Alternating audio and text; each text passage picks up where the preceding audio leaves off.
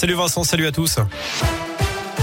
Et à la une, l'Ain et l'Isère, comme 17 autres départements, toujours en vigilance orange, neige et verglas jusqu'à demain matin. Plusieurs centimètres de neige sont tombés ce matin, notamment à partir de 300 mètres d'altitude, 5 à 10 centimètres au col de Seigne sur la 40. La Saône-et-Loire est en vigilance jaune. Un homme interné au centre psychothérapique de l'Ain. Hier, en fin de soirée, il s'est présenté au commissariat de Bourg, à moitié nu, ne portant qu'un simple t-shirt.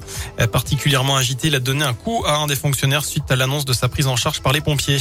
Dans l'actu également, l'Ukraine est accusée d'avoir attaqué un dépôt de carburant en Russie à une trentaine de kilomètres de la frontière. Le Kremlin prévient, cela va peser sur les pourparlers pour mettre fin à l'offensive en Ukraine. Par ailleurs, les approvisionnements en gaz russe pourraient très vite s'arrêter. C'est ce que craignent les ministères de l'économie français et allemand. L'Europe refusant la demande de Vladimir Poutine de payer les factures en roubles, la monnaie russe. Chez nous, à retenir cette diminution du prix des carburants, 18 centimes de moins par litre, une mesure promise par le gouvernement il y a quelques semaines et qui va durer 4 mois.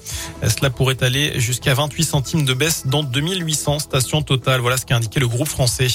Sans surprise, le nombre de cas de Covid dans les écoles augmente. Dans l'académie de Lyon, plus de 5000 enfants ont été testés positifs. C'est 1 000 de plus en une semaine. 359 cas chez le personnel enseignant. C'est 2 fois plus que vendredi dernier.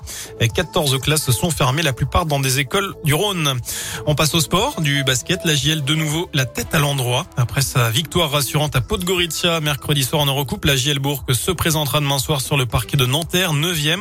C'est en championnat, avec l'ambiance de terminer en boulet de canon. Cette saison en élite, ça sera à 20h. Mais avant cela, il y a du foot. Le FBBP, 4e, joue chez le 3e Concarneau. C'est à 19h ce soir. Et puis, dans les tout prochains instants, on va connaître tous les adversaires pour les Bleus à la Coupe du Monde au Qatar avec le tirage au sort des phases de poule. Les Bleus qui sont tête de série, qui évitent la Belgique, le Brésil, l'Argentine, l'Espagne ou encore l'Angleterre. Tirage au sort à retrouver en direct sur radioscoupe.com. Voilà pour l'essentiel de l'actu. Très bonne soirée. Merci beaucoup Sébastien.